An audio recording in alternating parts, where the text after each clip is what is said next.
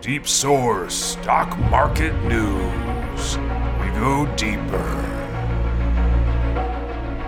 Stocks tumbled today after Federal Reserve Chair Jerome Powell admits to an affair with Treasury Secretary Janet Yellen. When asked about the scandal, Powell says, Her box is a lot like the credit markets today dried up. Deep Source Stock Market News. We go deeper. What's up, Matt? So we committed to have the everyday man on this show, Seniors 94. And I uh, ran into my neighbor in the park. Apparently, he got shit canned. I was like, hey, man, come talk about it on the podcast. And so we have Tony, Lance's neighbor, on this week's episode. We just interviewed him yesterday. What'd you think? Well, uh, to define Tony as the everyday man, I didn't I didn't get that that uh, vibe from him. He's he's a character. Yeah, he he is. He uh, in a good had way. a midlife midlife crisis in his twenties, and went and worked on a boat. Where did he say he worked on it? Like St. Thomas, in the Virgin Islands. Virgin Islands. Okay. Like this dude is on a journey, man. He's on a he's Yeah. on a journey. Yeah. So hopefully we captured that. Uh, he was uh, he had some intensity behind his words. He had just gotten uh, laid off. No, actually, was it fired or laid off? I couldn't tell. Uh, I think it was fired, which I don't know what the the modern 2024 definition of fired, but I think it was fired. Um, yeah, I wonder. I don't know how how well you know him. Which also, by the way, if you're out there listening, you're like, I want to say some talk some shit on the show. Let Tony be your guide. Some of the other people we have, we we've known and stuff, but like you can come on here and, and talk about your issues. It's okay, right? You don't have Yeah. to be like, I want to entertain. Uh, but I wonder. I don't know how well you know him. Like, wh- where do you think he is and like with all this like like after listening to him like in his life Uh, I think he's seriously contemplating reinventing himself, and he's comfortable with that. Is what I gathered. Do you think the personality that our listeners are going to hear and what we heard uh, like i i see him as a driven intense dude like for after talking to him for an hour. Do you, do you think that's really him or he's in kind of a state of like licking his wounds about the job and really in a place where he can go you know what? I gotta figure out what what the fuck i'm gonna do myself. Like what's the real tony? I think we found it but what do you think? Yeah, I'm gonna go with driven and, and intense, and uh, you know he's not gonna sit and self reflect with a joint for six months to try to figure out who he is. I think he's just Yeah. gonna do shit. I'd probably be more of the guy that kicks it in the mountains for six months, going, "Who am I?" So it's Yeah. kind of it was nice to get a different style. Have you ever? I've never gone through that, dude. I've never been fired. I've been laid off because of corporate decisions, and I don't know what's better, man. Like what I liked about it is the dude. I like the fact that I think we'll see how how the I don't. What I remember is he's like almost offended because he takes pride in his work, Mhm. and I've never been in that situation. But I don't know what's better because when you're fired, at least it's like a passionate thing, you know. When you get laid off, it just gives you more, more like you're like, God damn, why, why am I in this cycle? Like it, me, it means nothing. Like all of a sudden, when you get laid off, everything you work for just means nothing, and it gives you less faith in humanity and the corporate structure. right. Fired is like a contentious thing where you can be like, those people are fuck them, they're idiots, they made a bad decision, Right. you know, Which he And I- was. which is where he's at. So Yeah, I've never been fired. I, I'll tell you, in college, I had a job delivering ice, and the owner of the company, I, honest to God, remember this. I think you remember Go this, the yeah. owner of the company's son worked there, and he was a little d bag. And uh, at one point, he was throwing ice, and I Like pushed him. old? the kid. He's my age. We Oh, were in college. It wasn't like a eight year old just no, running around. no, he was Yeah. my age. But then, but then uh, he squared up at, at me after like I pushed him because he was throwing ice at my head while I was loading my truck. So I'm like, what? I'm like, bro, stop. But he's the son of the owner. he squares up at me. He squares up on me, and and I just go fuck it, and I just blast this kid twice in his face, and the, all the like you got to imagine it's like a loading dock, and it's like a very diverse setting, and dudes are like, God damn, damn! Oh hell no! Yeah, it was. Uh, so this is a point where I thought I was going to get fired, and apparently the dad was like, he needed that, Wow. and it was like it just kept going on with the rest of my summer job. Did But he keep funny. hawking ice at you, or did he did he take No, it easy? no, Did you guys ever? Did you ever get back to like, all right, man, we're cool, we needed that, or was it like, fuck you, fuck you, and that's how the summer went? he just avoided me. But it, you know, He needed that. That's so funny, dude. isn't that funny? I haven't. It well, actually, I'm. I get the idea that Tony would have liked to do what you did. You did to that kid, to some of the people that, that fired him or challenged him on his art directing skills. And uh, I've never been fired, but I have. I've had bad auditions in stand up, and even even for for uh like trying to get on TV and and every time it's always after like some long like oh I got to drive or fly to Chicago or one of them one of them happened in Columbus Ohio. It's like a 6 hour drive to get there do a mediocre show and have this guy who books like 30 clubs across the country tell you like you know you, you obviously know how to do jokes and you're you just listen to him talk himself into the the rejection and you immediately just like oh fuck here it comes here it comes. Yeah, and I did exactly what Tony did. I well, I don't know if he did this, but you start to question that guy's intelligence, the audience's intelligence. I remember the dude was wearing a turtleneck, and this was like after turtlenecks. I think this was like maybe 2009. I was like, he's still doing a turtleneck. That I I immediately started criti- criticizing him for that. And he goes, dude, you, I gotta, I have a roster of people. You're you're funny but I need you to hit it. uh, Like you absolutely have to hit a home run to bump somebody because nobody just deserve like the people I have don't deserve to get bumped. And you did really well, but you didn't hit a home run. Yeah. And uh, uh, and I and then you're like, well, I'm it's fucking Wednesday night at six o'clock in Columbus, Ohio. No one's hitting a home. Like I, you start making excuses, and sure. he was probably right. I might not have been ready, but but uh, that was that was rejection, man. And I, and I just had to drive home and question everything. And uh, and in the end, I probably wouldn't have been able to take all his bookings anyways. But but like, so anything I said probably within two weeks about stand up comedy or about my act or about everything that guy or other comics or why they get booked, you know, got all bitter and pers- Mhm. was just nonsense. And so I was Right. in no state to really make any any groundbreaking decisions. And and tying that to Tony, he's probably in the same boat. Like he needs to be himself and attack it like like you said, but he probably needs to step back a little bit.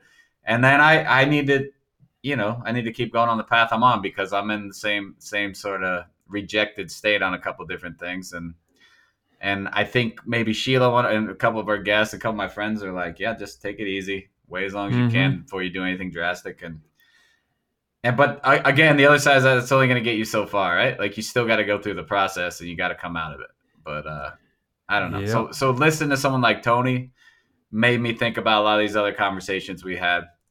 And I think Tony's a psychopath, complete lunatic, and uh, I would love to have him back on because I think he's on the edge of of. Uh, he mentioned he wants to be the next David Koresh, uh, the the guy in the Waco Oh. compound in the '90s. That that uh, sounds like David Koresh at least went out like getting laid. He had like 300 mistresses, and like maybe he's right, dude. Maybe he's right. Yeah, and he compared himself to Tom Brady, which I thought was bold. Are we? I don't know if we're if we're if this conversation's going before or after our guests listen to him, but I hope at least one listener enjoys my Jeff George reference. Like I don't care about anything else. Actually, I, I hope anyone gets a kick out of that, dude. And uh, yes, that's it. But I don't know what what we're trying to do with the show always, but I still value the fact of having having No shit. having the range, bro, and having someone like Tony on there. Be interesting. uh, Either he can come back on, or you're his neighbor. You can let us know what he what he chose. I'll be interested where he where he goes with it. For sure. I will uh I will double check his life every month. All right. Well, I hope I hope everyone enjoys, and uh, you know, you got anything going on for our listeners? Any big announcements, Lance? No, sir. Just uh pouring over this podcast. Actually, I do. The I thought the first commercial would be interesting from a religious Costa Rican perspective for last week, the Bye Bye Baby, since everybody's pro pro life Ah, down yeah. there.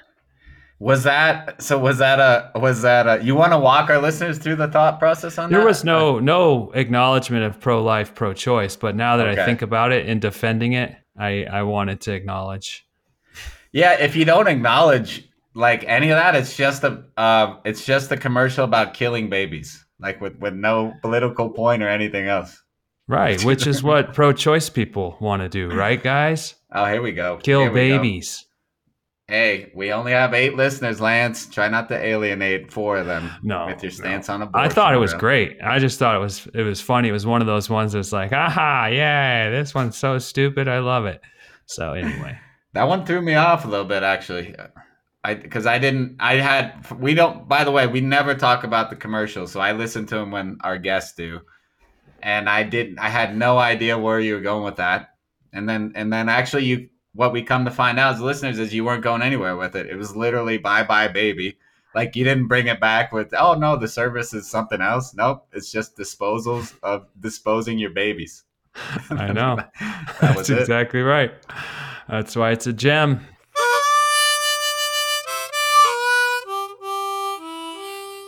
Frugal Fuck Shampoo. Frugal Fuck shampoo bottles last three years.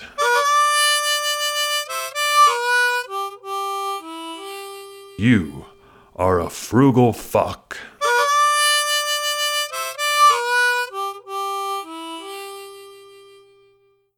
I need my coffee, ho. Welcome to the Middle Age Man News and Trends. Matt, our first article comes from Kristen McKenna and Forbes magazine or Forbes online. A study from the Urban Institute tracked more than 20,000 adults over the age of 51 for a period of 25 years to identify trends in employment. The findings revealed that over half of full time workers over the age of 50 experienced involuntary employer related job separation. The staggering figure doesn't even include employees who had to leave their jobs to take care of a sick family member or to their own health. Both of those factors together include roughly two thirds of individuals over the age of 50. That's a lot of people. Matt, you're 47. What are you doing today to ensure professional success in your 50s? Uh, skincare, taking care of my skin so no one knows how old I am. It's not working. Look like we're 30, pound like we're 23, bro. That's why I can't get a job, not because of my age, because of stupid shit like that. That's why. Because your words, Matt, your words. You think of my interviews where I keep saying I use the Twitter is is uh is making people want to hire me or does that alienate me? I do the text. I've been doing text. I'm tech savvy. That's that's usually what I say in my interviews. I think your insensitivity to equity, inclusion, diversity stuff will probably go far. You know, Yeah, that will be attractive. dude, I'm gonna I'm coming out there for the world to hear. I get to an application, I get to the point where I have to put my pronouns in, and I feel like uh I don't know, a 90 year old burning a cross in someone's front yard. No. I just feel like uh why do I have to do this? I it's like I don't care what what you're doing, but I don't know why I have to put that on the on the application. My pronouns. Boo fucking who, Matt. We'll save that for another episode because that could be interesting. Uh, let's move yeah, on. yeah. though. It's just not a not a neg- negative thing. I just I'm like, what? It's just like so weird to me that you have to put it on there. Same with race, to be honest with you. But Uh, all righty, here we go. man, we had it rolling for a while till I went there. Burning cross. We'll cut it. No, you won't. You fucking never cut it. Moving on, this next article comes from Harvard Business Review Sally Maitlis. Job loss is one of life's most stressful events, and Sally Maitlis has conducted research over 10 years to understand how people make it through losing their job. The first challenge, she said, is rethinking your identity. Shout out to episode 16, bruh. She recommends everyone start by working on regulating their emotions. Calm down, Tony. You want to ha- talk to supportive people. You want to focus on mindfulness and maybe some exercise. And once you have your emotions regulated, you can start the process of sense making. With sense making, you want to focus on how your current experience can grow in new directions, not on rehashing your mistakes or limitations. And finally, you want to experiment and integrate by starting with small new experiences and then integrating the ones that feel right into your life. And this is worth reading because this sounds exactly like what you're doing, Matt. You're currently working on reinventing your professional identity right now. Should we rehash episode 16, where you dissed and evaded all of my questions about identity? Yeah, my, I have a new identity, Lance. I, I, I, I realize I need to make that change. You can call me Panama Red from here on out, dude. I'm going all in on ganja. Uh, come on, Sally. You're better than that. You went to Harvard, apparently. The, the, the one thing I'll take away from this is she mentions exercise. And my real therapist, Lance, has told me that and when all else fails, work out. And I've taken that to heart. That's that's like the way I'm getting through everything. Because I think what I ultimately want, I kind of rejected weight training. And like I just got into running and cardio and basketball and stuff. What I really want is I show up to an interview and for our younger listeners, you're not going to know what I'm talking about. Speaking of age discrimination, but I show up to an interview with a phone book. These are these things back in the 80s and 90s that had every number in your your local area in them, and I tear that fucker in half before I even start talking because I've been working out so much. I tear the phone book in half, and it's like, all right, where do you want to go with the interview? And and that's like that's good enough for me. That's how no. I handle this. Wasn't this a joke from literally like episode one? The phone book was it episode yeah. one or two? It's also it's also a it's also a, a cheesy comedy club owner in Tampa who was a former minor league umpire who who used to sit at the end of the bar and tell stories about like his umpiring days. But the stories would just be like, ah man, I had this kid. I rung him up, strike three. Kid gets an attitude with me. So every time he comes up the rest of the night, what do you think I did? Like, I don't know, Tony. I think his name was Tony too. He had like a name like Tony Diamond. You're like, that can't be your real name. Mm. No, that's real right. fucking name. Toupee and everything. What'd you do, Tony? I had to tear the phone book on him, which is like when a when an umpire rings somebody up, they like punch him out like this, and, and but they do it a little more dramatic, like the first Naked Gun with Leslie Nielsen. Oh yeah. and they, so you're ringing the kid up, but you're also like almost putting him down. You know, you're putting a little show to his his strikeout and I myself and the other comedian all week, like we couldn't stop laughing about about tear the phone book at him. as you can see, it's it's it's stuck with me, man, because I I love the idea. Nobody listened to episode one, dude, so I can make the phone book reference six more times. Nobody cares. Right, go ahead. Uh, this is off of LinkedIn. Guy named Matthew Schmidt. He says finding a job after the age of 50 can be challenging. He offers three recommendations. Number one, Tailor your job search strategy to highlight your valuable experience to the current market needs. Number two, utilize your professional network to access the broader job market. Number three, prepare thoroughly for interviews. Matt, this prompt is total shit. Matt, I'm going to read it like I think it's great. Matt, I might have mistakenly applied for switchboard operator had I not read this because I didn't know you should have tried to appeal to current market trends. What would we do without Mr. Schmidt's recommendations? Oh, I am a horrible writer. Did you actually crushed it? that, that made me laugh as much as anything today. Switchboard operator. That's it goes back to my phone book thing. Shit that's obsolete. That's like switchboard operator. Those probably were done in like 1965. Your race is run, dude. Start drinking. That's that's at 52 or whatever. You race your run. Get back into booze. Uh, that's my advice, Matthew. That, that's what these are. Like I haven't had a drink in 13 months. This article makes me want to go like fucking unchain the vodka and uh, and just just drowned. Thanks, Matthew. like the only way I'm gonna get to 52 yeah. is I drink my way into looking looking like a 52 year old in the next three months. That's that's the goal, dude. Middle-aged man, news and trends. Middle-aged man, news for you. All right, welcome to Seniors 94 Men's Room. We got Tony, Lance's neighbor, on the podcast today. Tony, um, what do you do for work? What kind of work do you do, man? First, great to be here. Thanks for having me. Um, I'm uh, a graphic artist, illustrator, and uh, at a professional level, uh, art director.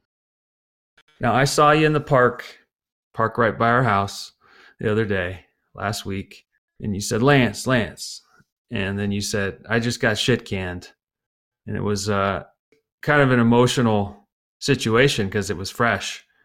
Uh, and that's what we're here to talk about. We want to get an idea of like what happened there how are you feeling as somebody who's in their 50s? What do you think about getting a job moving forward?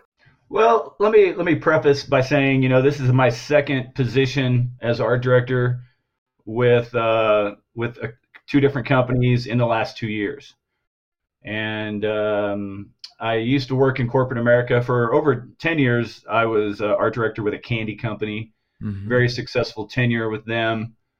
Um, and then I took four or five years off when I got divorced to kind of be really a, a daily, day to day parent for my kids who were pretty young at the time. They were four and eight when I got divorced. Um, and then a couple of years ago, I got serious about trying to re enter the job market. Mm-hmm. And really uh, got a first ta- a firsthand taste in how difficult that can be to someone that's in their 50s who has left their corporate profession for a number of years and how challenging it gets it is to get back in. And then, so uh, a couple of years ago, I got a position with uh, what's called a CPG company, Consumer Packaged Goods. I was doing a lot of packaging design and print and digital advertising. And that company went through a restructuring, and I got laid off after nine months with that company, and I was unemployed for um, about six months before I found this latest gig. What'd you do in the? I, sorry to interrupt. What'd you do in the six months? A lot of job searching. You know, I really reactivated my LinkedIn profiles, Indeed profiles. I buffed out my resume. I uh, reached out to colleagues for letters of recommendation. Um, and I got, you know, I really turned on the uh, the job search engine thing online full force because uh, I, I really feel like I've got a few years of really strong productivity left in me. And I've got, you know, kids coming up now. My oldest is going to be in college soon. So there's always the need to have more money. Mm-hmm. Uh, you know, I had the reasons to get back in the job market. I had the, the bandwidth and the capacity and, and I've done entrepreneurial work my whole career. I've, you know, had a healthy freelance stable of clients, but I really wanted to get back into, uh, to uh, an in-house design position because the other part of it is I really like moving the needle for a brand or group of brands. Um, I enjoy the uh, the accomplishment. This is that sounds like a job interview here. You're selling me, man. No, that's important though, right? Like he like the fact you just said you like you actually like your job, which is a, a different perspective than Lance and I have been coming from for a while. You you like what you do, right? Yeah, and I got to say, you know, you know, being a, a, graphic artist and an illustrator and art director for a career is a pretty fun career. So I've never been one of these guys that hates my career. Oh, I can't, you know, stand selling insurance, or I'm so, you know, sick of working this uh, paper pushing type job. Mm-hmm. I've always really enjoyed what I do, um, but I think it's it's natural for someone, and you guys chime in here as you get you know you get older and you get better at what you do you you look for that sense of accomplishment and you know and where can i work what role can i step into and absolutely crush it and just hit a bunch of home runs mm-hmm. because it's self-validating right sure mm-hmm. well that's that's great. Uh, what, by the way, I don't know what is a for the layman. What is an art director like? Because it sounds like you're almost managing a product, like uh, the visual side of a product launch. Is that kind of what you're doing, or what is that? Yeah, you know, you you uh, you manage and direct all things that are that are consumer facing for a company, whether that be their uh, their social media content, their website, uh, their their print and digital advertising, uh, packaging for products trade show design and implementation, uh, event sponsorship, um, corporate uh, partnerships and promotions. All of those types of things require someone who is is doing the brand stewardship for the brand behind the scenes to make sure that the messaging is consistent across all those types of touch points. Is that a, is that a young man's game? Like because it's creative?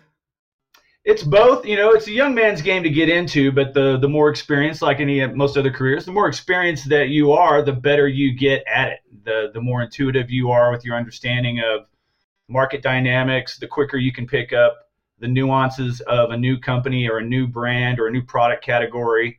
And you get to a point where you bring more to bear uh, in the profession, but there is, I think, a point uh, in your career where it starts to be diminishing returns. And I kind of feel like I'm in that point right now because, to an extent, Matt, your question, it it it's it can be a young man's game depending on the the uh, the lifestyle of the brand you're working with.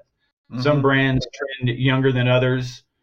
Um, you know, like uh, I can't imagine being a 60 year old art director working for Red Bull, you know, and trying to manage action sports athlete relationships, you know, unless you're covered in tattoos and, you know, you wear your pants down around your ass and everything is baggy. And, you know, I mean, you part of it is is the business acumen and part of it is the lifestyle and the look.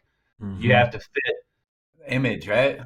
Yeah, you have to fit the corporate culture, mm-hmm. um, and your image needs to to be on point depending on who you're working with. And and I feel in my last gig where I I was dismissed after my cursory 90 day instruction period, I felt like there was potentially some ageism involved because I worked. Uh, I was definitely the oldest person on the marketing team. Most of my colleagues were in their 30s. Um, I can't think of anybody I worked with directly that was in their 40s even.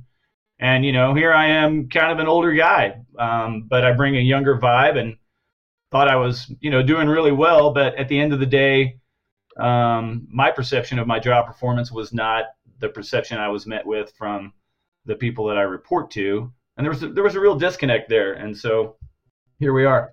Well, is that a blessing then? Like, also, I would like to go on the record. I think we can all agree everyone I've ever met in their 30s sucks. So I can feel your pain. Uh, do you? Do you? Oh, also, I want to mention. You mentioned that we. Why the people selling insurance always get shit on? Like if if you make a reference to a to a like a hapless job, the reference is always the guy selling insurance. I'm sure, there's ha- there's happy uh, insurance sales agents out there. My grandpa was one. He did well. He got a pension. Lived in Florida the last twenty years of his life. Uh, but you like it almost sounds like a blessing though. Like like you like what you did, but you uh you're kind of that situation didn't sound that great. Like you feel there's some age ageism and like there was some shit going on there that maybe or am I reading too much into it or or uh well, I would say a bit. You know, I didn't feel that I was tremendously out of place because I think I do come across a lot younger um, than I do than I than I look. Right. Uh, and I'm 57 but um, I didn't feel necessarily out of place as much as I just recognized the reality that no one was in my, you know, I wasn't working with anybody born in the 60s or maybe even the 70s. So there was definitely a gener- generational uh, uh, gap there, but the business industry I was working with, which was uh, cannabis marketing, um, is not something that I'm entirely unfamiliar with. I mean, I smoked enough weed in college and, and in my early the 20s and 30s to uh, to be able to identify with anybody in that kind of workspace, you know. Uh, so it wasn't uh, that I didn't understand the product category or the nuances of the job or anything like that. But the reality was that I was actually much older than um, definitely than the two guys I reported to. The director of marketing was probably in his early, very early 30s uh, maybe even late 20s. Hmm. And uh, the, the vice president of the division was also a super young guy um, who also I wasn't really actually never really understood what the guy did to get his paycheck. But there we go. Couple pussies. yeah, let's, let's just cut to it. What what happened? Uh, did you do you already say that? Like I know you lost your job. Was this a, just a numbers game or like what actually happened? I don't know if you want to talk about it, but uh, like what happened there? you know, my my position re- requires a lot of technical expertise in uh, design applications uh, like Adobe Photoshop and Illustrator. And um, they basically wanted me to be able to do two jobs, uh, two full time jobs at the same time. One being the art director, and the other one being a, a full time videographer. Which I'm not capable of doing those two things at once. Um, and I tried to explain to them that um, they didn't, they weren't happy with my videography skills, but I wasn't hired to be a full time videographer. And as an art director, that's typically one of those kind of things that you hire the videographer and then you direct their work. You direct the the creative brief, the input to what you want them to mm-hmm. to execute, and then you direct the post production to uh, to see that to, to make sure that the, the deliverable is meets your expectations.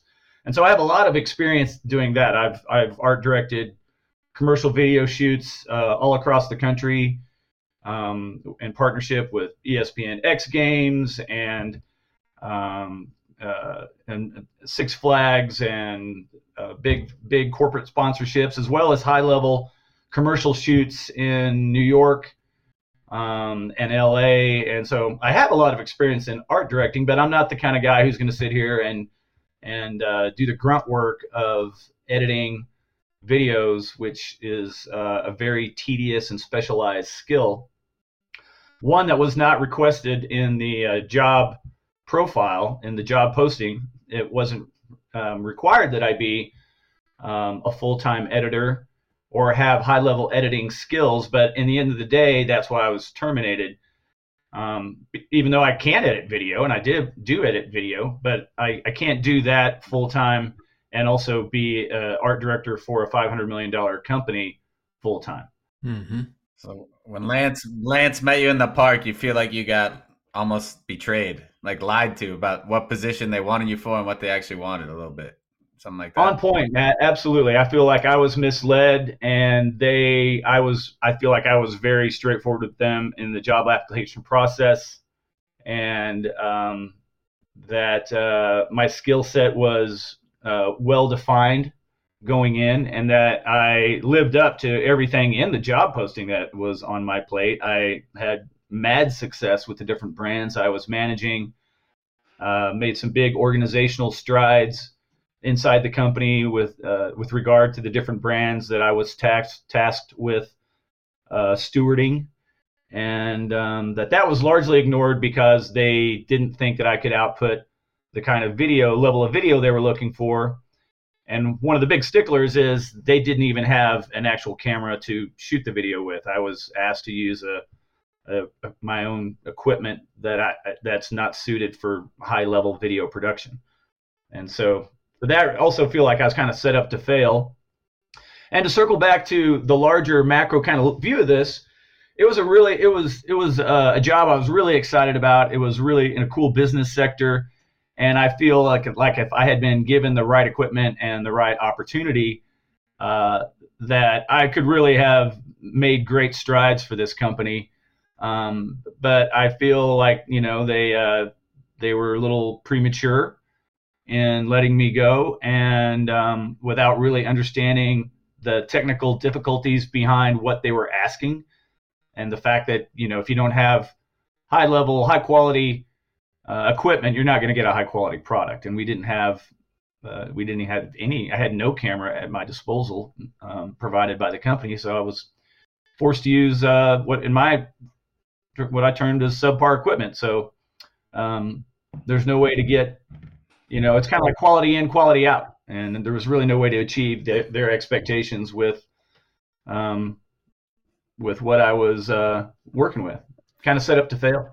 Dude, as your new friend here, I would say congratulations and fuck them. Sounds like it's a blessing once we can land on our feet. So, oh, Lance, what do you?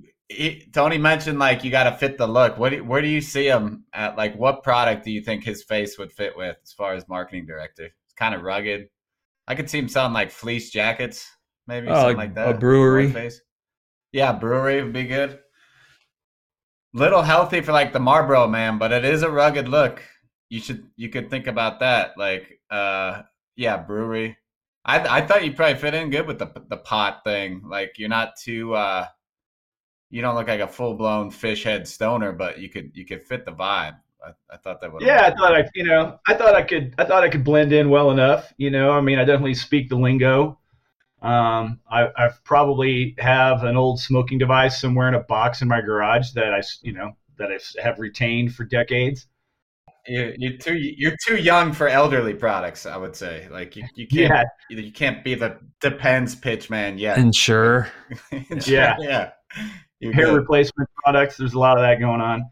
But I think, you know, to, to frame the conversation that I think what I'd love to get your input from you guys is, you know, once you get to this level in your, your say the second half of your 40s or your 50s, do you feel it's going to be um, difficult to get back into uh, a corporate environment? Lance, this would be a good question for you because I know you've stepped away from corporate life for a while. Are you concerned about uh, getting down the road and deciding you'd like to get back in and that there's going to be some barriers to, to re-entering the workforce at a professional level where you think you're going to make um, you know a decent enough salary to make it worthwhile and and what do you see the obstacles potentially there?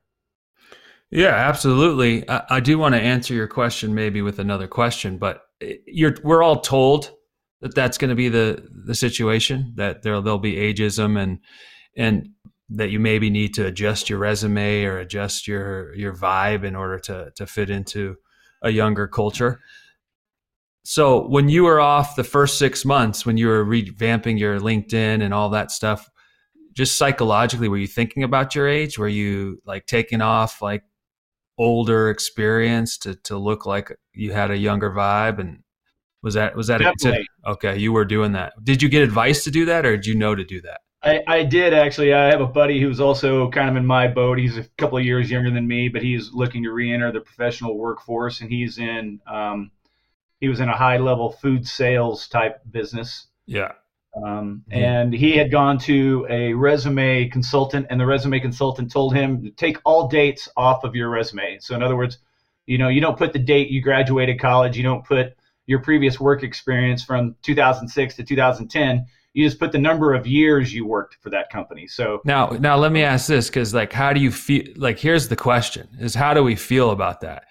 because like I've had a ton of experience. Uh, you've had a lot of varied life experience, and am I really going to believe that some younger little fuck is going to do a better job than me? And this is the this is really the rub. Like, what do you feel? I don't necessarily think so. I mean, I know the the skill set that I have to have to for someone to, to get the kind of jobs that I'm going after. You have to have a really broad skill set, and it's going to be difficult uh, to find that experience and that skill set um, in someone who's in their 20s.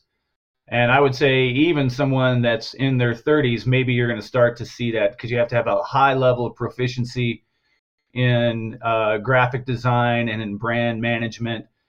Um, and increasingly, because of the need for social media in my profession, you do need to be able to do video editing and motion graphics and understand uh, the different uh, social media platforms and how they integrate with each other. Sure. And how content has to be specifically designed for, say, YouTube versus Instagram versus LinkedIn versus Facebook. And you have to have that kind of uh, institutional knowledge around these different platforms, but you also have to be able to execute for these platforms. Um, and I think actually I do that all at a really, really high level. Um, but I'm not, uh, at this point, I'm not the, uh, I'm not the kind of guy who wants to get in there and do the grunt work um, or the production art that you pay that you know 20 or 30 year old kid to sure. do full time. Most companies nowadays have a dedicated social media strategist. They have dedicated videographers. Um, sure. They might even have dedicated copywriters.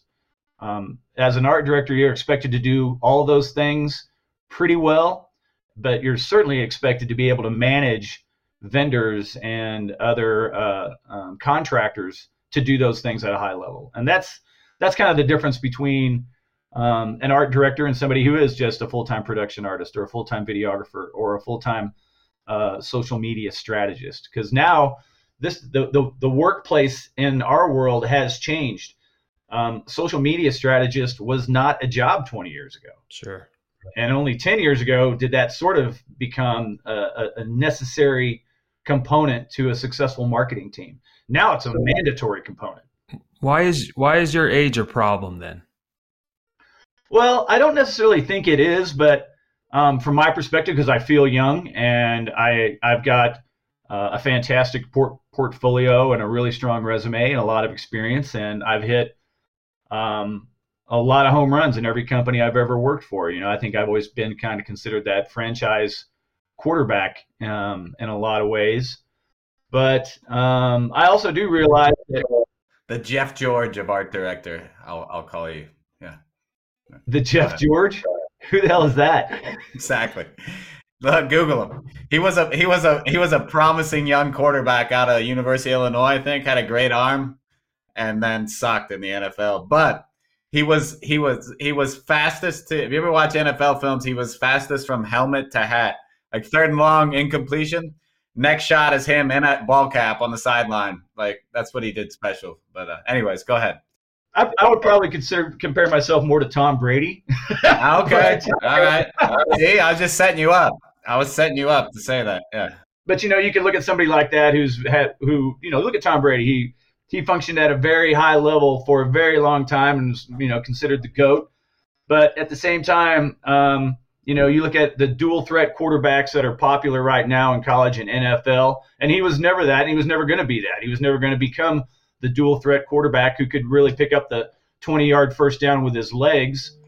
Uh, he was, you know, Tom Brady was sort of a one trick pony, but he did it at such a high level that it didn't matter that he didn't have the wheels to do anything outside the pocket. What's all that football mean to art director? Like you're you you're uh, like a jack of all trades, or have a have like you you felt like you're a leader, I guess, when you compare yourself to Tom Brady. Both of those, you know, I think I executed at a really high level. I, uh, you know, I definitely had some some uh, big victories uh, against tough opponents. You know, to to use a sports metaphor, just really, um, you know, crushing creative output under tight deadlines. You know, that's that's my version of a fourth quarter, uh, you know, last minute rally to win the game. Um, but you know, now that I'm on the other side of this last visit position, I, I still look back and go, "Wow, you know, is my time done? Do I need is is there new software? Are there new design apps that I need to um, mastermind, or is that even going to make a difference? Because yeah, do you really think it's skill based? I mean, that's what I was getting at. I, I like what if you were an employer, what would be your concerns of hiring somebody older?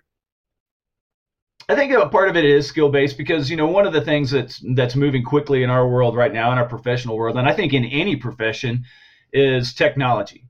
Um, in my profession, you know, I got to say, I never thought I'd see the day when AI could do what I do.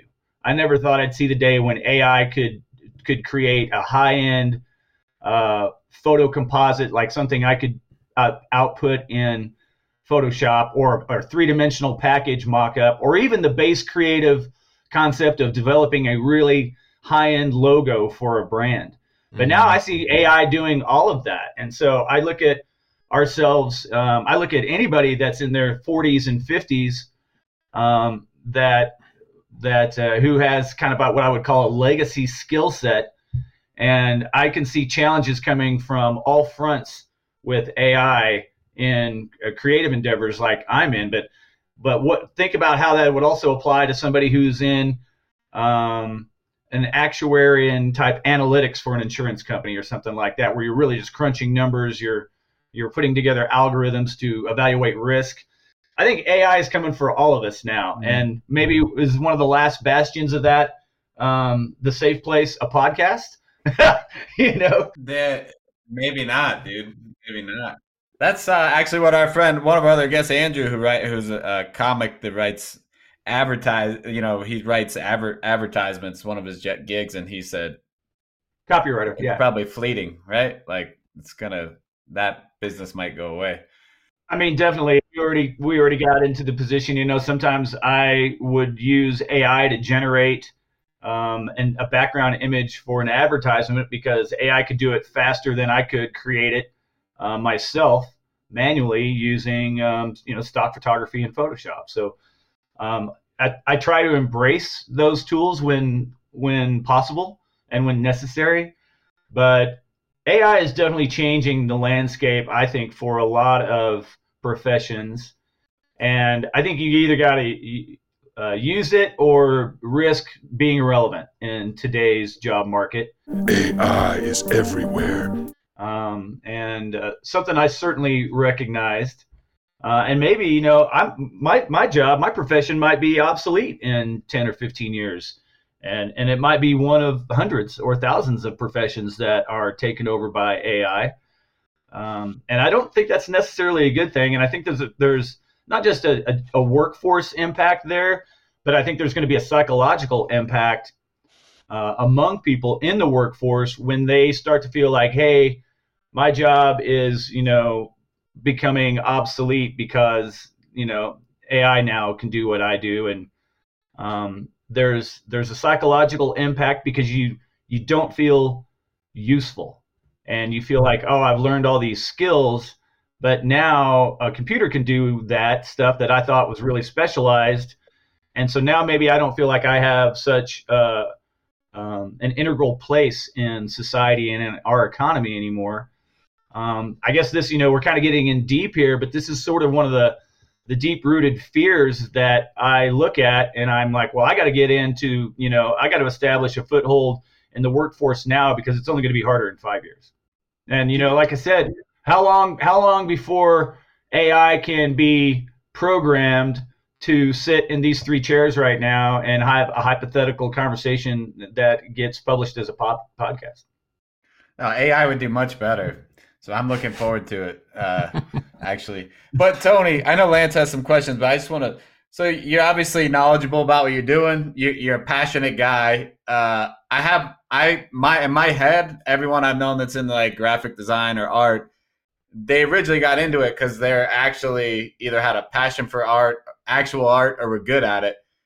Is is maybe the thing for you as you uh you, you mentioned that you think you're you might you might be you're not you don't plan on working forever you're you're at the more more the end of your career than the beginning is the answer like tap into the creative side regardless of all this other office political bullshit and stuff you're in a just like you like either a personal project or project where you're like this is why I got in this to begin with to to be an artist, to be creative. Is that is that maybe something that uh because I know for me, I'm in the same boat as you, trying to figure out what I'm going to do with myself, and I know that it's got to be. I mean, the podcast quenches a little bit of the thirst, but like I need something to feel like, all right, this is who I am, and I have a feeling like you're also a creative guy. Like that seems like you might. That's where you started. You think that's uh maybe where you should look?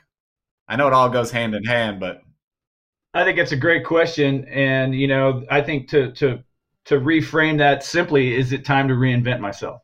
Yeah, yeah. And I've done that a couple of times already in my career. I, have joked with Lance, you know, that I had my my first uh, midlife crisis at 29, just because I felt like it was time to get it out of the way early, mm-hmm. and I I quit my corporate advertising job and. I, I sold most of my possessions and I moved to the Virgin Islands and I got a job on a boat. You know, I stepped away completely from corporate America willingly with uh, with 100% um, forethought and intention, and did not regret that. It was one of the best moves I ever made in my life. You know, but then I got I kind of missed that simple that that sense of accomplishment and that creative outlet and and getting um, not just rewarded monetarily for that, but seeing my work output, um, um, you know, uh, in in print in production but it had nothing to do with. Sorry, it had nothing to do with art on the boat. You weren't like marketing director for Carnival Cruise. It, it was an actual boat, like a. Like... No, it was a it was an excursion vessel in uh, St. Thomas Virgin Islands, and all we did was pick up people from cruise ships and get them shit faced and launch them out on a coral reef somewhere to go snorkeling. And then they get back on the boat and you feed them more alcohol. It was honestly one of the funnest jobs you could imagine. You sit on a surfboard, you watch a bunch of uh, overweight people off the cruise ship, you know, snorkel around, and then you hand them 151 rum punch as soon as you can to, when they get back on board. Didn't really make any money, and at some point I kind of missed. Uh, I missed having uh, disposable income, and uh, I realized what my what I thought was my first uh, midlife crisis was really just a, a reset to uh, to find a different creative outlet professionally, and that's and and so eventually I got back in the game. Get back on that fucking boat, Tony.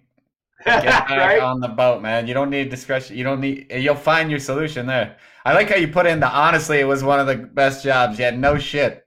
Yeah, you know, it's all. It's clearly was the best thing you ever did outside Oh, of the financial thing. Sitting in the Caribbean.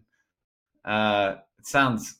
Yeah, get back there. It's my advice. You Yeah. can draw. You can draw when you come off the ship. You can like draw pictures or something to, to quench your creative side. Well, ironically, that's how I got back into it. Uh, they had the boat was called the Wild Thing, and it was 110 foot power trimaran. So it had three uh, twin V12 Caterpillar Caterpillar engines Wild thing. and a big logo on the side, kind of in this sort of graffiti style writing that had uh, had had the ocean had taken its toll on the logo, so they need it repainted. And I was like, well, I could actually just you know paint that by hand. So I got into that, um, started painting the boat, and then um, a, another guy in the marina was like, hey, could you paint my boat? And I was like, yeah. So I, for a while, my side hustle was uh, painting um, logos and logo types, names of boats on the transom of you know these fishing God boats and dude. motor yachts and shit like that. That's a good job, but you, that's all AI now. Yeah, no, well, AI is not going to do that, but it was good because I could sit there and you know with a drink in one hand and a paintbrush in the other hand and get paid for it. You know, dude, that was my God, dude, get your ass back down there. What are you doing? right. It's got kids, dude. They Yeah. would love to have a dad in the Caribbean painting boats. They'd be like, my dad's Michael Jordan, like better than Michael Jordan. They would love it. They wouldn't be able to go to college without taking out a loan, but still, it, it'd be good. No, I, I, I think uh, that's pretty cool. I mean, that you had that experience, right? Might not have been your life path, but like you need, you need, but it sounds like you need something like that. All joking aside, to figure out the next move, like like an experience that that puts you that moves you in a in a direction, right? Are you are you thinking just grind it out on job boards and figure it out? Well, I think at that point in time, you know, it was it was a valuable opportunity to reset and to kind of get hungry again, as far as you know, to join the professional workforce again, and you know, to get back into uh, corporate or professional design.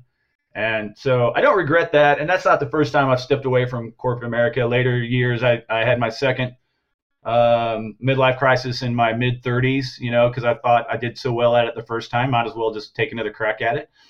And, um, you know, and, and that's one thing. I mean, I've never had any fear about stepping away from uh, my professional career um, because I always knew that I had the skill set to get back in it.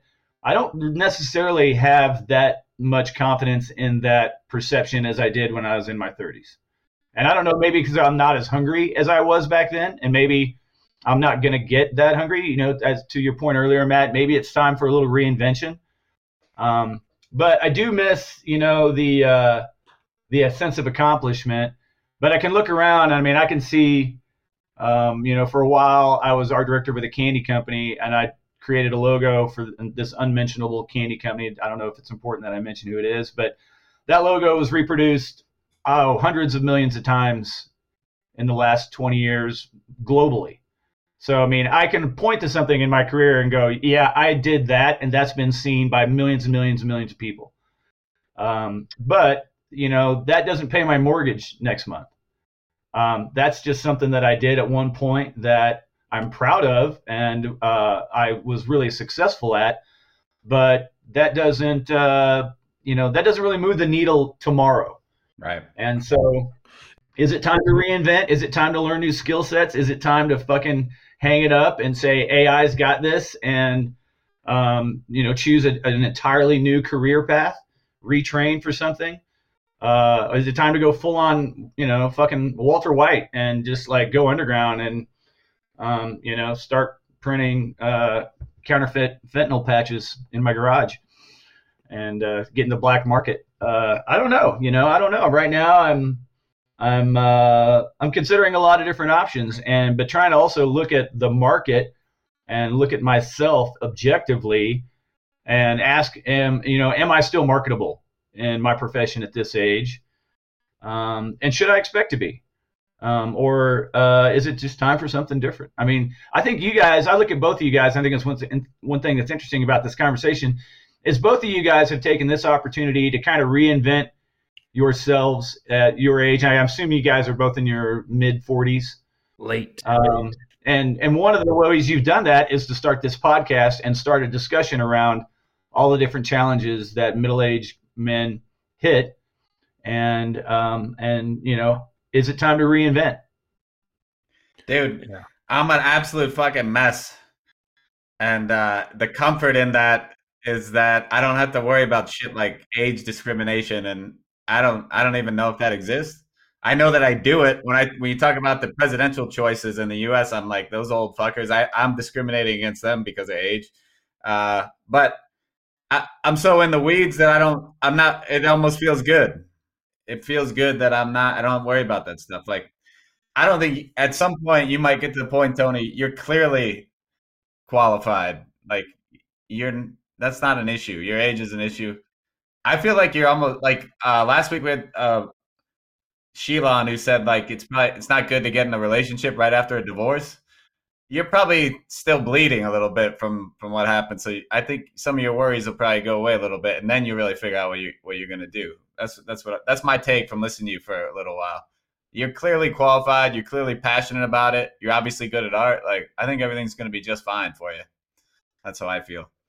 Yeah, I don't know if I agree with that. Uh, uh, that that uh, you don't agree? Good. I like it. I was Okay. going to say to, to the comment about how to get over a divorce is, uh, is I don't necessarily agree with that. I mean, the first thing I, I couldn't wait to get into a relationship after my divorce because I felt like I'd been divorced the last two years of my marriage already. Hey, since you're bringing it up though, define define what did you want to get into? Like, I, and I'm not being a, an asshole. Like, uh, you wanted because this probably applies to work too. Like, you wanted to feel physical affection. You want you want an emotional relationship. Like, what do you think you wanted? Absolutely. I mean, you know, a divorce from a romantic partner and and, and a divorce from uh, a, a job, uh, those two things carry a lot of similarities because there's a lot of uh, there's a positive feedback loop in a successful career, uh, just like there's a positive feedback loop in a successful romantic relationship. Right. And when you when you break up with your company or with your your wife, uh, you know you've got those that that opportunity to say, okay, how many how quickly am I going to go through my seven stages of grief and get back out there and you know look for another job or look for another partner. now and my, somewhere. my personal right, my personal experience was uh, okay. I'm going to go through those seven uh, phases of grief in about 15 minutes and get back out there. And that to me, for, as far as my divorce was concerned, it was the best thing I possibly could have done. I met uh, a great woman pretty quickly. We started dating, and it's a huge confidence builder because your your your confidence takes a hit in a divorce. Um, whether or not you feel you're at fault or not, you're still one half of a failed relationship. You're one half of a failure that you have invested countless uh, amounts of effort with time and money and emotional input. And then you're out on your own. And once again you know there's that self, that's that moment of self-reflection. Am i worthwhile? Am i worth being hired again for another position? Am i worth um, am i worth being a part of a new relationship? Do i bring enough to the table that i'm desirable in that way? And so i feel that there's a lot of parallels there. Right. um, and and I think you know a lot of I bet I think that would probably resonate with a lot of people, um, you know, who go through those things. But that being said, one you know we had I had to go to these divorce classes when I got divorced. It was part of the legal framework of getting divorced in Colorado. You had to complete this course, and one of the first things the instructors told you is uh, don't date anybody for a year. And I literally in my head, I was like, fuck that. I mean, I almost got up and walked out of the seminar. I mean, I was like completely not buying that bullshit uh, advice. You know, I already knew why my marriage fell apart. Um, and not dating was not going to change that. It was just going to force me to wallow in um, in uh, discontent for a year you know, watching the calendar until I got the green light from somebody who didn't know anything about me that I should, it was time to start dating again. You know, nobody knows your problems as well as you do. And I think in a lot of cases, nobody knows the, the ideal solution better than you do. Right. So where are you at in that? Like paralleling it, where are you at in that seven steps of You're, you're obviously bitter about the way you left the last the last job, right? You you still harbor a little bit of bitterness. Like, where do you think you're at if you parallel how you got out out of the relationship funk? Well, you know, it's it's it's pretty fresh. You know, the wound is only a couple of weeks old, um, and you know, it's a little harder because I it's a little it stings a little bit more because I feel really I was the right guy for the position. I told the I uh, I requested an exit interview with the company, and I told them like, you guys screwed up here because I I was I could I could have done all the things that you needed out of me um, with a little bit more support and and a little bit um, uh, of understanding about what the this uh, what is necessary in order to get the output that you want from my side of the marketing department. Um, you know, it's not that's not unlike looking at a marriage and going, well, this marriage could have worked if. Right. Um, but uh, you know, that being said, uh, I'm a little still a little bit bitter about it because I don't feel like I got the fair shake. But that doesn't change what I'm going to do tomorrow. Um, and that doesn't change at the end of the day. It doesn't change um, a whole lot. It doesn't really change my perception of myself or my self esteem or my confidence level. Those are all fine it's really just uh, it's just asking, okay, well, do I want to do I want to continue down this road, or is it time to get in a new style of relationship, um, and um, or a new style of you know whether that's a corporate job, you know, it's the same kind of evaluation coming out of divorce um, as coming out of unemployment. Okay, what do I want my next relationship to look like? What do I want my next uh, vocation to look like? A lot of similar questions there and I'm always uh, a looking looking forward type guy because wallowing in the past and uh, um, feeling sorry for yourself, all that stuff is a fucking waste of time in my in my in my opinion. Um, you don't really accomplish much by doing that. So, um, you know, you got to look forward. You got to you got to get yourself out of bed and you make the pot of coffee and um, look forward to what you're going to get accomplished the next day. What are your fears, though? like what if you think about whether you're obsolete in this industry is, you know what are your deepest fears with this transition is it money is it a, a lack of self-worth i would say I, I would say i would say i don't look at anything really from the perceptive perception of fear uh, there's very little very little about my life that is fear based i don't make decisions based on fear I, i'm probably overly analytical in that way that um, I tend to remove emotion from um, from business and from really important decisions. I try to look at things really objectively, and that's that's a skill that is intentional and on and, and purposeful because I find that I make my best decisions, whether those are relationship decisions or creative decisions, when I'm focused and relaxed. And and if I'm worrying about um, if I'm if I'm in a position of fear, I'm neither focused nor relaxed. And uh, I I think that um, let's reframe that, Tony. Like, what do you think your core motivators will be then for this next transition? Well, I've got a couple of kids. My kids are 13 and 17. They'll both be in high school, um, sharing the same high school next year as a freshman and a senior.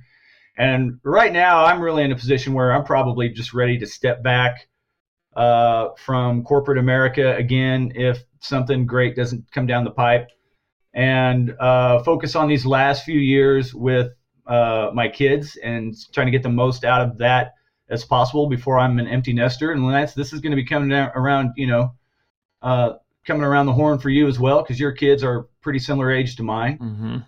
And um, you know, I'm fortunate that I'm I'm uh, I'm financially secure. Um, my uh, my kids have solid um, 529 college investment plans set up for them.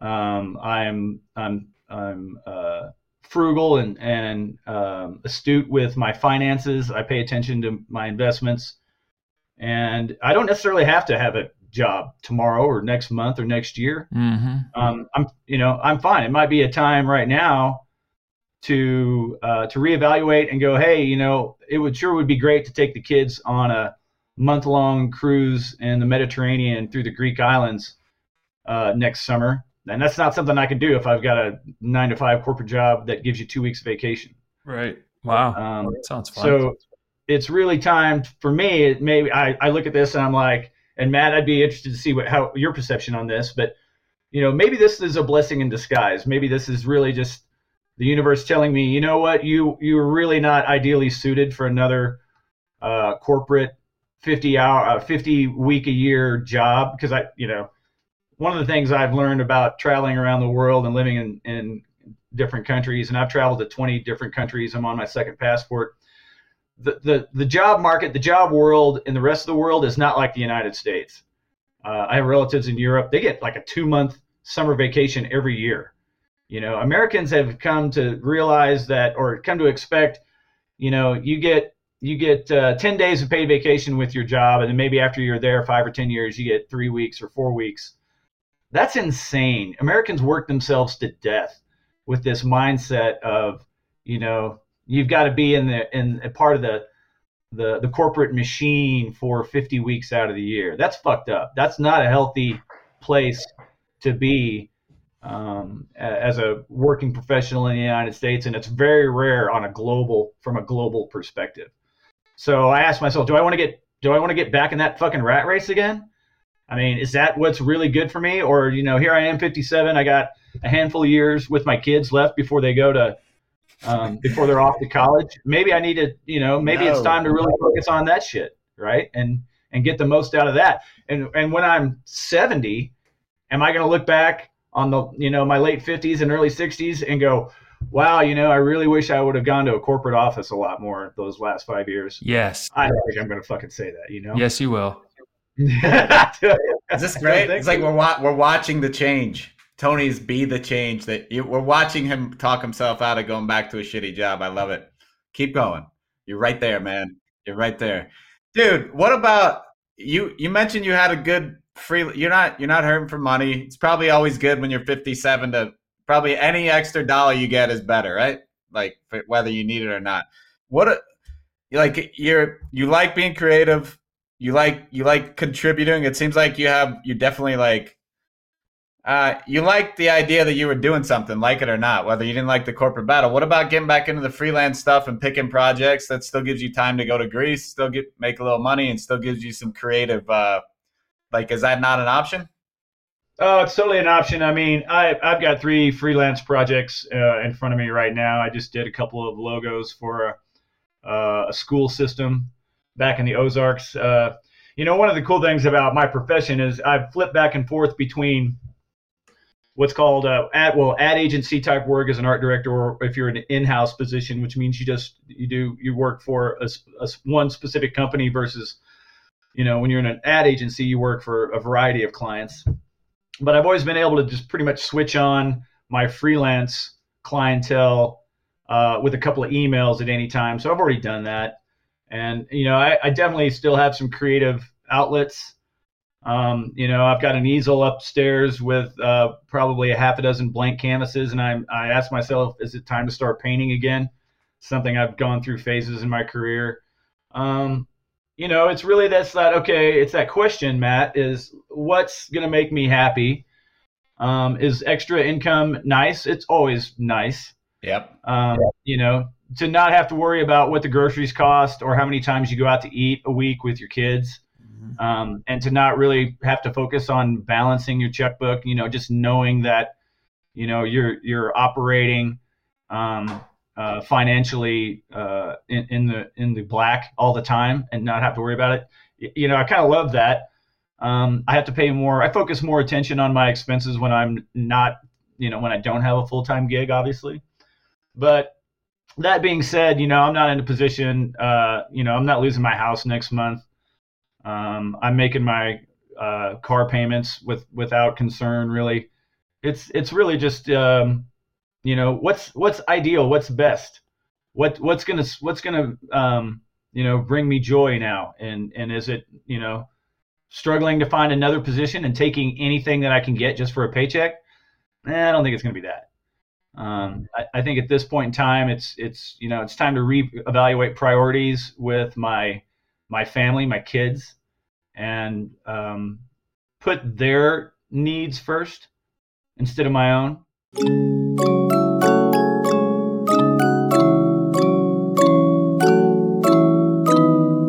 I was having a conversation with a couple of my friends last week uh, about when we were young. These guys were telling me about stupid shit they did when they're in the U.S. working at a ski resort. This guy was saying that he like just completely lost, rented a mountain bike in the middle of winter at a giant ski resort, and just slid down the mountain and got his whole body jacked. And it made me think uh, when I got out of University of Colorado, I was in kind of the same state as I was now. I was coming out of a relationship. I didn't really know what I wanted to do in my life, so I decided with some of my good buddies uh, I was going to move up to the mountains and and become a snowboard bum. And I was the same dude. Like I had no game with women. I was a piece of ass. Don't get me wrong, man. Like I was a good looking dude, skinny, blue eyes were there, but I didn't know how to use it and know how to talk to women. My point is, I was just kind of swimming around. All I knew was I didn't want to get in the workforce, and I had an older brother that moved up to Aspen, had a good time. So I went up there in the middle of the summer with not much money. And if you guys ever been in like a, a ski resort town, you know that by like September, October, everyone's like itching for snow, and everyone gets like just get a little like uh, cagey. And there's not shit to do. There's nobody there. There's like three women for every 400 guys. It's basically like an old mining town without the brothels to re- to relieve yourself. So I'm up there, and it's like October. We've been up there for a few months. I was making like eight bucks an hour, like picking nails out of walls or some mess. It was like a construction job without any of the glory of being like an actual like carpenter or something. So I'm hanging out my house one day with my roommates. One of my roommates had gone to William and Mary back back east, and one of his buddies from William and Mary pulls up to our house. Guy I'd never met before. I don't remember his name. Goes, hey, I'm I'm gonna go drive around the U.S. I'm gonna drive around Canada for a few weeks. Does anybody want to come? And I went, fuck it, let's go.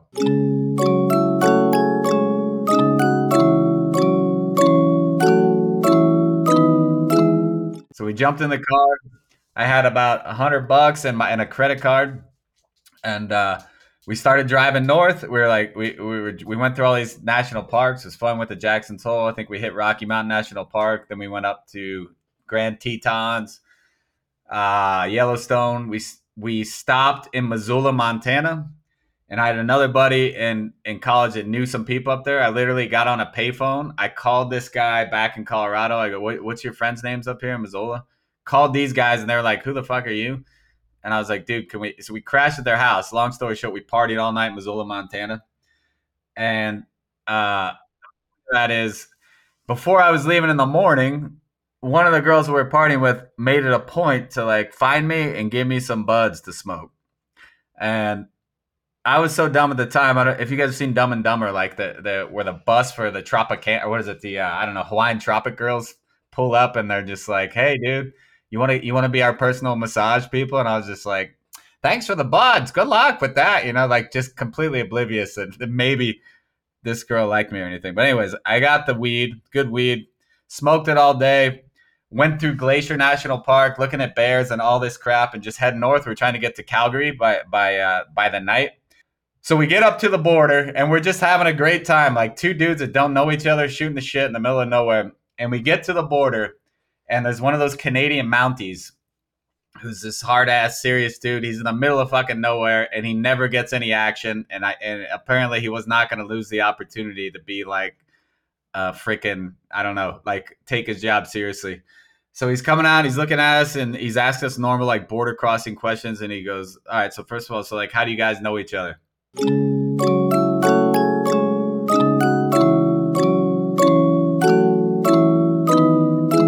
I think I was still baked. And I looked at this dude, and there was about 10 second silence. And then we busted out. I've never laughed harder in my life because we had we just fucking thought about the story and just went, we have no idea. So we just think it's funny as shit, and we're laughing.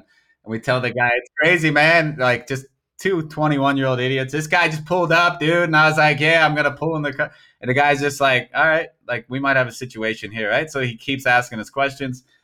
Uh, and finally, he's like, do you have enough money to, like, how many days are you going to be here? Again, five seconds go by. Bust out laughing. We have no plan. We have no idea how long we're going to be in Canada. We have no idea. Dude's starting to get really pissed. And then we're kind of like, eh, maybe we should tone it down a little bit. But he's every question just makes us laugh more. And then he goes, How much money do you have to get in the country? And I'm just like, I don't have enough money to stay in the US. let alone go to Canada and travel around. Like, so they want to know like per diem how many how much money you have to stay in the country. So I go, uh, I don't know, probably got like a, a grand. If you can, I'm, I'm telling him just being straight like an idiot. I got a I got a credit card and I got like a hundred bucks and like we could probably we could probably survive for like five or six days. And he's just like, that's not enough. We need to know that you're not just gonna come up here and like freeload or whatever. So at the end, this guy goes, look, I can't let you in if I don't know how much money you have. Uh, you need to go find a way to prove it, like a bank statement or something. And we're like, I don't know, three hours from Glacier National Park in the middle of Montana, right? On the on the Montana Canadian border.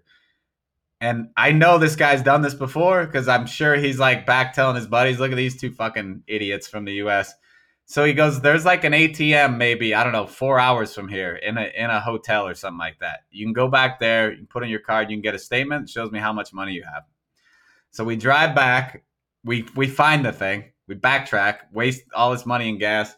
I don't have any money in my bank account, so I somehow find a way to get like a cash advance at I don't know what 80, 80 points on the dollar for every cent that I so I, but I find a way to get a statement on my credit card that had like a limit because I was 21 of like 1500 bucks or something.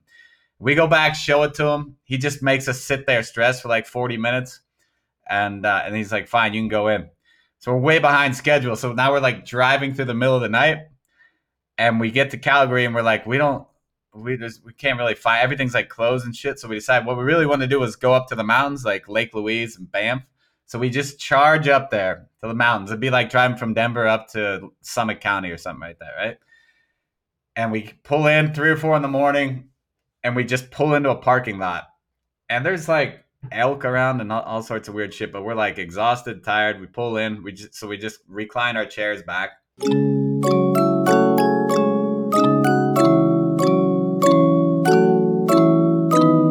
About two hours later, fucking we realize we're about three feet away from a, a train, a working train. that apparently needs to blow its blow its like its horns because there's an intersection right by. so we wake up. I'm gonna make another movie reference. If you if you've seen Planes, Trains, and Automobiles, where uh, I think it's John Candy or Steve Martin like fall asleep driving and then they realize they're on the wrong side of the road and they wake up and there's like two semis flashing their lights at them. That's like exactly what happened. Like it was like loud train noise a foot from our car, and then the, the train goes by. And uh, we do a long hike down to Lake Louise, beautiful place, and then we drive back through British Columbia to get down to Vancouver. And then uh, I somehow met up with a friend in Seattle who uh, had enough money to fly me home, and and that's my story, man.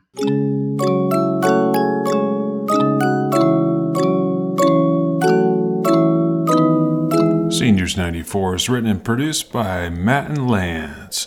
Lance is a horrible person, and Matt is a piece of shit. Musical support for this week George's Sound, MRAP for Food, Audio Bits and Bytes. Thank you for listening.